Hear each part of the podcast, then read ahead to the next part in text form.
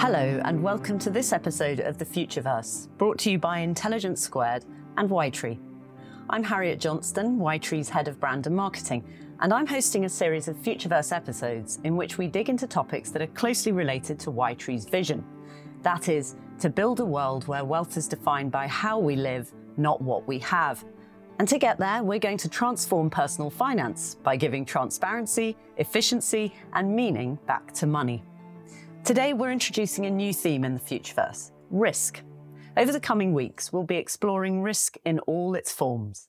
We'll be speaking to a war correspondent and an adventurer about risking their life for their work. And we'll hear from an entrepreneur about the risks inherent in building an idea from scratch.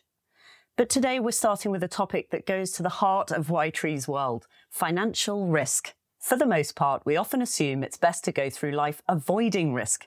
But that's not how investing works. Risk is crucial. So, how to quantify financial risk? Does a higher appetite for risk necessarily yield a higher return?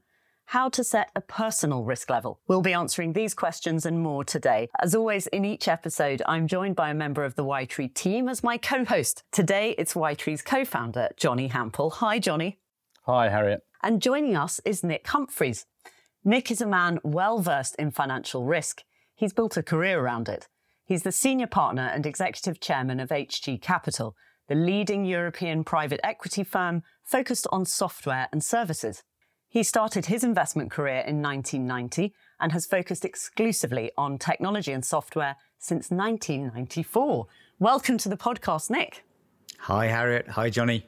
So, Nic, let's start at the beginning, um, back to 1994 or maybe before. Can you tell us a bit about your background and career?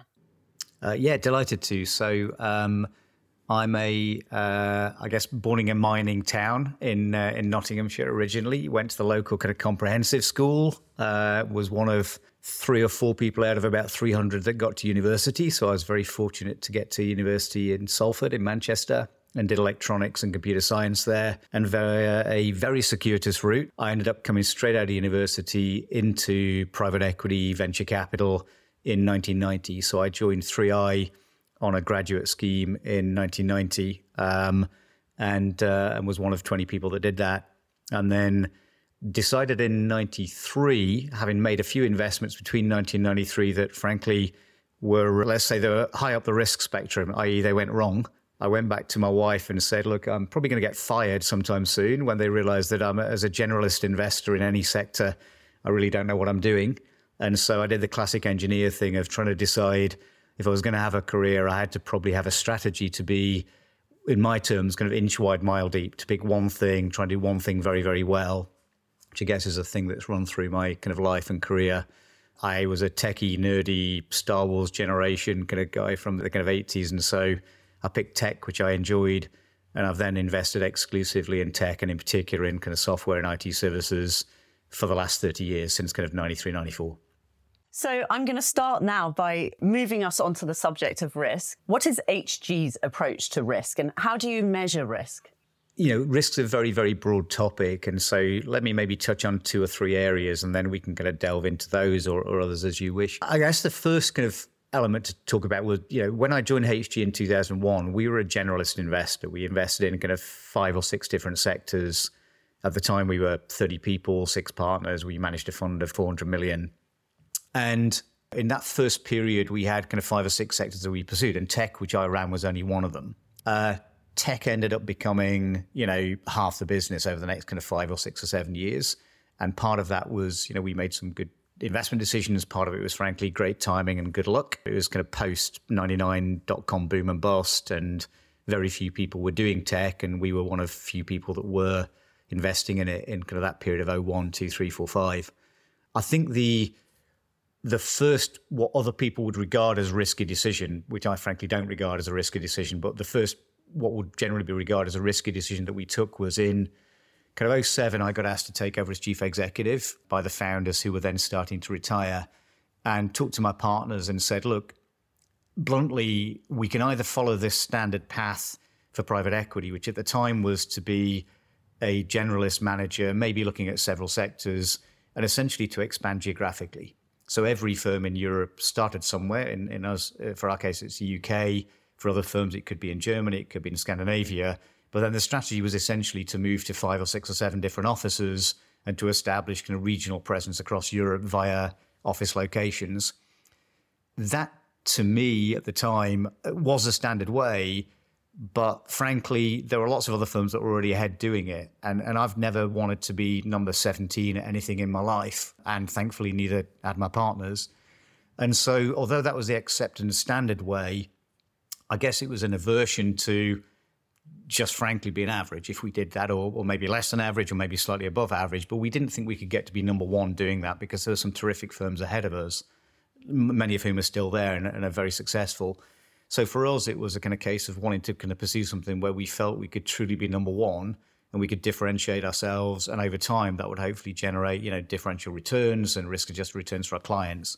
And by pursuing a strategy that was then half our business, software and tech, exclusively, and just focusing all of our efforts on that sector, we felt that we could be number one and we could establish scale and credibility and differentiation. So I think most people would regard that as a risky bet.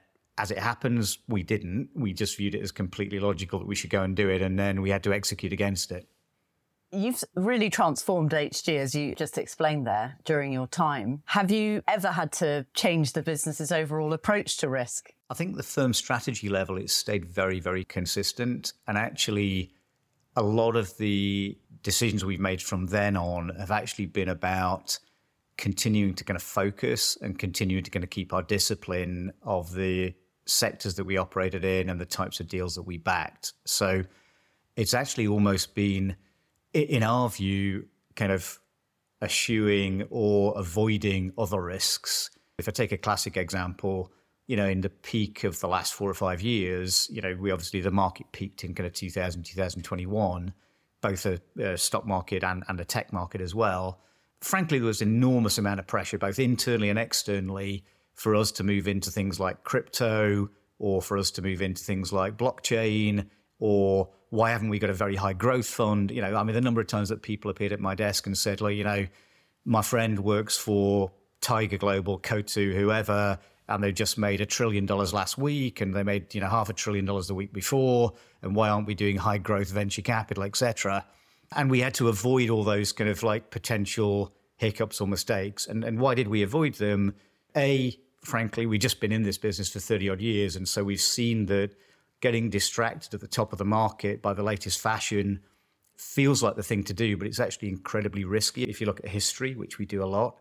The second thing is, if you're going to move into a new area, I mean, candidly, the stupidest time you could possibly move in is right at the top of the market when you're the newbie and you're going to get all the rubbish that all the existing players don't want to look at. And so, whether we would ever move into crypto or blockchain or whatever or high growth, I, I don't know. Maybe not for several of them. But if we were, we were never going to do it right at the apex of the market. We'd do it in three, four, five years' time when the market's at a much lower ebb, when we get time to learn and develop, etc. So I think that part of the strategy about when you think about new things is that's as old as the hills. That's not about taking risks. That's just about not being stupid at the top of the market, to be completely blunt. So Nic's built his career thinking about risk in a business context.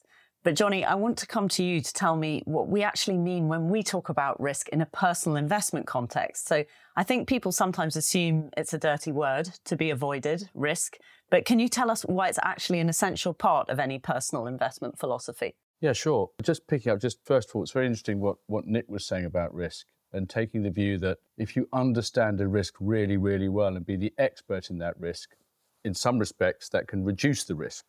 But for many people, they don't have that knowledge. And after all, most people, when they, when, when they invest, the biggest risk is that you lose your money, either some of it or all of it.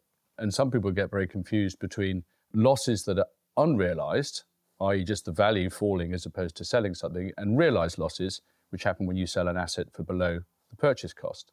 When, when people are looking at building investment portfolios, there are a number of risks that you can get paid for. I'll just touch on the major ones. The oldest form of risk is credit risk. And this is essentially lending money to an individual or entity and not being paid back. And obviously, if you're lending to an individual or an institution that has low chance of paying you back, you demand a higher return for that risk. That's what we call credit risk.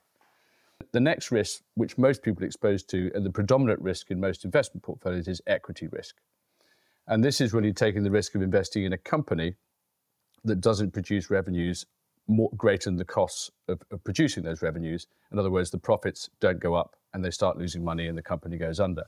And the way you're paid for that risk is either through a dividend stream or hopefully the value of the company going up, depending on the chance of the company succeeding or not. now, there are a lot of things that, that affect the value of companies, private and public. With public companies, it's not just the success of the particular company, it might also be related to market sentiment. As we've seen with stock markets going up and down, many companies that might be faring very well are also brought up and down by, by market movements. The next risk we look at is interest rate risk. And, and obviously, if you're a borrower, if interest rates go up, you're paying more for the interest cost. If you're a lender, and I'll give you an example here of holding a 10 year bond versus a, a short term investment. If interest rates go up, and say you're earning a return of 4% on the 10 year bond, if interest rates go up to 5% the next year, the value of a bond will go down because you're earning more. If it, that you're earning less than, you, than the bond you could have bought the following year. So that's what we call interest rate risk or duration risk, which is all related to the, the fluctuation of interest rate rises or falls. The last risk we look at from a market perspective is inflation risk. And this is really the loss of purchasing power you may have in your capital because of rises in inflation. And that's obviously very relevant right now in the current environment with inflation running so high. You want to try and generate returns over and above the rate of inflation. For example, if you're only earning 5% on an investment and inflation is running at 10%, the real return you're receiving from the investment is way less than the nominal return you might be getting without the inflation. So those are the four major risks that we look at from an investment perspective. Now, one thing that a lot of people do is diversify those risks because, of course, over someone's lifetime, you're exposed to lots of different economic cycles. You might be experiencing growth or recession, inflation, deflation, etc. And these different risks go up and down in different ways depending on the economic cycle. For example, when you've got economic growth, equities tend to perform. When you've got a recession and interest rates tend to come down, bonds start doing better because interest rates go down. When you've got inflation, there are other asset classes that might perform better. For example, property, which might have index linked rents, or commodities, which obviously are related to inflation. And also, you might have inflation protected bonds. There are two other risks I would like to touch on. One which relates to Nic, which is illiquidity risk. If, of course, you have two types of investments you could buy, one which is locked up for 10 years and one which you can get back tomorrow, if you lock your money up for 10 years, you hope to be paid more. And for that, we call that an illiquidity premium. You're generally paid more to lock your money up. Obviously, that also relates to the manager's skill. And that's the last risk I'm going to talk about. Because when you buy exposure investments, there are really two bets you're making. One is the risk you're taking through those different market risks, but then also who to give your money to to manage it. And what we've certainly seen in private markets i.e., the markets that Nic works in, is the dispersion of returns between the best and worst managers is huge. So you really have to just rely on being with the very best managers, which is why funds like HG obviously uh, are ones that you should focus on. Whereas in public markets, it's much more difficult to generate excess returns. Given technology advancements, information flow, it's very difficult nowadays to have an edge. And so when you're making the bet on where you invest, giving your money to someone to outperform the market is a big bet and sometimes you're not actually paid for that bet.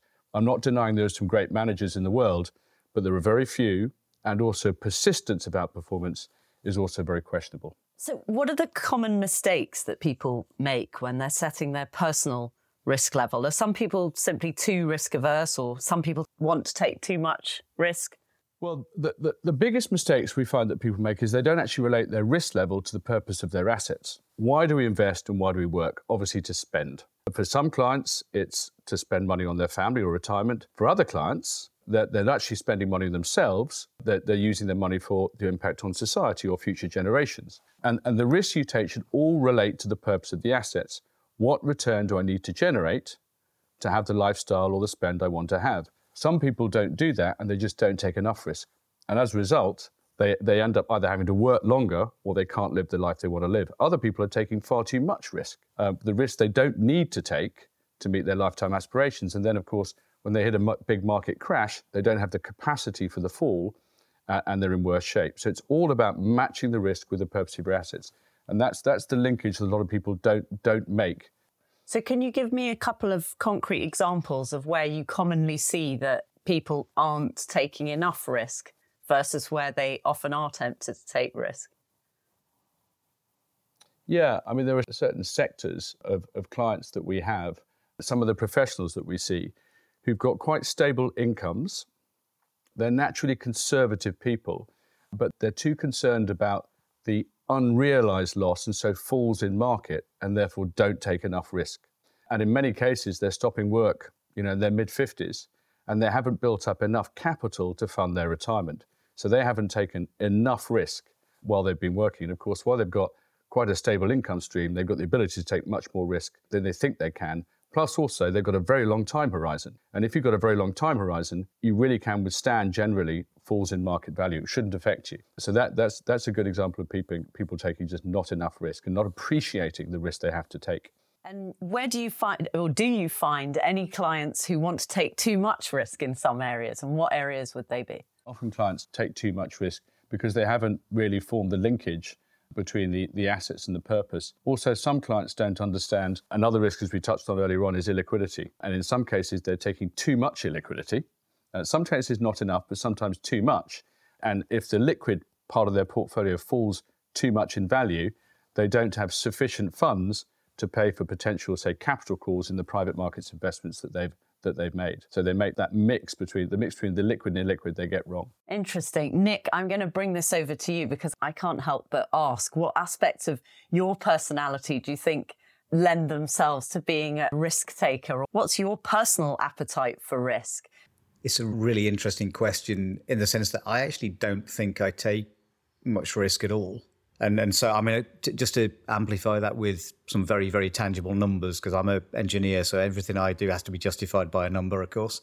Um, so you know, HG over 20 years has invested in software only, pretty much software and some tech services, which I guess most people would regard as risky, and we've done that in the private markets, which again people would regard as kind of risky and illiquid.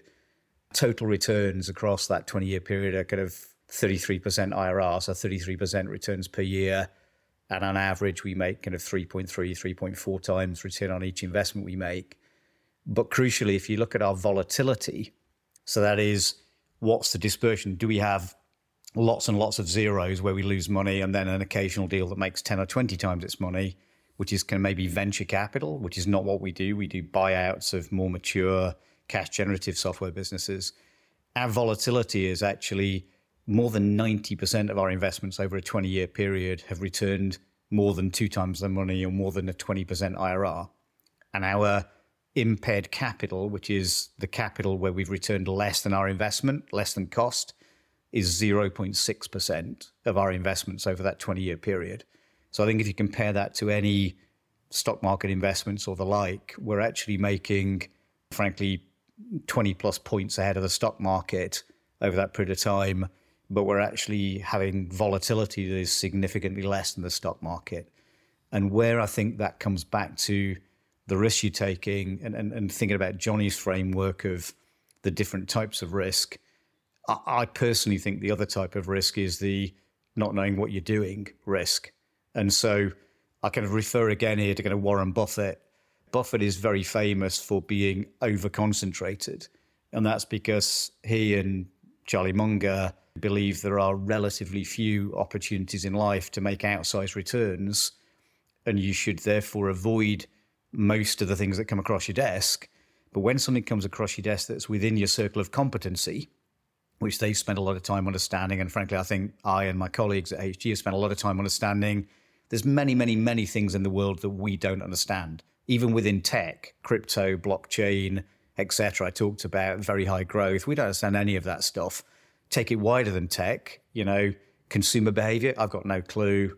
You know, what the government's going to do next week, I don't have any idea. What interest rates might be, macro factors, don't know. So we've tried to kind of look at all those things that we either don't know, or in a lot of cases, we don't think anybody can know, frankly. And we've tried to remove all of those from our investment strategy. So not only do we just do private software, we actually only do profitable cash generative software. We only do back office B2B, business to business software. We don't do B2C ever. We only do actually within that boring, mission critical software products, things that people use every day, like payroll, bookkeeping, accounting, tax compliance, legislation compliance. So we're actually focused on only one subsegment of software. And it turns out that subsegment of software, not accidentally, can avoid all of these macro factors. You know, as a result, you know, the kind of software we back, if you have a recession, I used to joke that our software is the last thing that the receiver turns off before the company closes even that's not true. When you appoint a receiver to a business, they still need to keep the payroll software and the bookkeeping software running to do their compliance. And so these are the kind of businesses that grow through all market cycles. They grow, they have very high levels of subscription revenue. So people would look at what we do and say it's very risky. I think we've managed to distill down, even within that apparently very risky macro environment, a subsector which is actually big enough to support a business that is now 60, 70 billion of assets under management and, you know, many hundreds of people within HG, it's still possible to find a very big subsegment that is actually, we don't think very risky, but it's back to Johnnie's point. We spent 20 or 30 years honing our craft to understand why it's not risky. It's an interesting point that you make, Nic, and I certainly believe in manager skill and concentration when you really know your onions. What we've observed actually in the industry of wealth management is actually over diversification of risk. And what I mean by that is uh, we're not denying that there are some fantastic managers in the world in every asset class, but there aren't many. And what we've seen in many portfolios that we analyze are 50 to 100 different managers in the portfolio. The, the, chance for outperformance is really only available to a few of them. And so, statistically, if you've got 100 managers in the portfolio and maybe 10 or 20 outperform, the other 80 or 90 are underperforming, and they swamp the outperformance of the few. So, we see over diversification, extra layers of fees, and you're essentially buying an index yeah, and obviously I, am a very happy client of Ytree, so I can relate it to my personal personal investment with you and with Ytree, Johnnie, which is I take what would be regarded as very, very, you know, concentrated risk in my HG life, and that's frankly 80, 90% of my assets. The assets that aren't with HG, I obviously then advised by you, take very, very wide diversification, but frankly, low cost trackers and those kind of things, because I don't think I can judge money managers particularly well. So again, for me, it's back to kind of competency. I, I happen to believe, rightly or wrongly, that after 30 odd years of doing this, I can judge risk in B2B software pretty well, and I'm happy to take that risk. Everything else, I just haven't spent 10,000 hours or 20 30 years judging. So whether XYZ fund manager is good or not, it's just too difficult for me to tell. And therefore, I buy the index and hopefully I'll make the index plus a little bit. Fantastic. Johnnie, at the level of personal finance, can you explain a bit more about Ytree's approach to risk in, in terms of how it's different to how other private wealth managers might approach risk? So I guess the starting point is that way we way we view risk is not just related to investments. Our approach centers around a framework which we call asset liability management, which is a practice that we've learned from working with some of the leading institutional investors in the world. And so, what we do is we look at all aspects of your financial life, starting with your assets what's the risk in your assets? Then we also look at what's the risk in your liabilities. Obviously, if you've got debt, you're exposed to interest rate risk. We then also look at the risk of your income. If you think about it, a lawyer and a, a partner in a law firm has a much lower risk income than a sportsman or a trader. So we look at the different risks you might have in incomes, and then we also look at the risk in your expenditure. And that obviously is very related to inflation. So we look at all these different risks in your financial life. And from that, we help people understand what is the appropriate risk that they need to take to generate sufficient returns over and above their income to meet their lifetime aspirations. And once we've then generated this risk level or risk mix, we then stress it against various different stress scenarios. For example, inflation risk or market risk or liquidity risk. We also look at the emotional tolerance of the client. And, and from, that, from that framework, we derive the end risk level for a client. It all, all stems up from purpose, all stems from every part of your financial life. And one of the most important things that we don't do is try and time markets. Because if you've worked out what the appropriate risk level is, and you've stressed it against various different economic scenarios, and you're still okay, you shouldn't have to time markets. What I found over 20 years of working in this, in this industry is that it's very, very difficult to time markets. I mean, I remember in February, March 2009, when the market was down 50%, everyone thought the world was ending, and that's exactly when it was the market bottom. I remember when COVID happened, and suddenly the news was a bit better, the market started flying. Even this year, who would expect the market would up nearly, be up nearly double digits this year? Because there's always two decisions you make when you when you time markets. One is when to sell, and one is when is to buy back again. And we think that that is a risk for which you're not really paid. It's very difficult to do. So we set this target risk for clients, looking at all the aspects, and then we simply rebalance all the time back to risk targets. Can I just ask you a question? You said you stress test clients' emotional tolerance for risk. How do you do that? Sounds like a frightening process. Well, we, we obviously go through different scenarios with them to understand, you know, what, what is their capacity for loss in a really bad scenario. How would they feel if the market fell 40% and look at the value of their assets go down X? Now, they may have to take that risk, but if they don't have the emotional tolerance to withstand that fall, then they can't take that risk. In which case, they may have to either work longer or change their spending. So it is very much part of it. So the factors that over a lifetime that might affect your personal financial risk level, you look into those as well. What sort of things might they be? Well, obviously life events, when they're going to stop working, how much they're earning, really what's the purpose of their assets. In some cases, the purpose might not just be for them, it might be for their children, it might be for charity. There are various things that they might want to do with their life. And in fact, each purpose might actually end up having a different risk. Because if you, if you want to build a, a long term charitable endowment, that can have a very different risk level to meeting, putting food on the table for the next 20 years.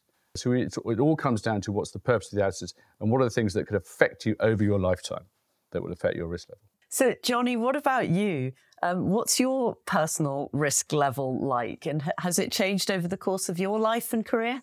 I guess my risk level has always been quite high, which is demonstrated by the fact that I've been involved in two startups in the last 20 years. In, in some respects, actually, I can the similarities between myself and Nic in that I guess starting Ytree five years ago might have appeared like a risk, but actually I'd felt that I had so much experience in the industry. If you become an expert in, in, in one sector, gives you a head start. If then you design a product that you hope fits the market very well based on your experience, that also de-risks. And then also you work with incredibly talented people, hire an amazing team, that also de-risks and, and, this is really what, what we've seen in the last five years. You know, we've now got a pretty big business with over 500 clients. So our risk in the business is going down. And I've never really thought it's been a high risk. But, and simply by concentrating my bets into one area which I knew very, very well with a very, very talented team, a little bit like Nic, as opposed to just going to work for a bank, which I did 20 years ago, or a law firm, which I did 20 years ago. So my capacity for risk has gone up, even though I didn't really think either of the bets were that risky. It seems to me that the big theme that's emerged in our conversation is the more you know, the more you can re- reduce the fear around risk, and risk sort of disappears and don't even need to think about it anymore as long as you truly understand what it is that you're dealing with.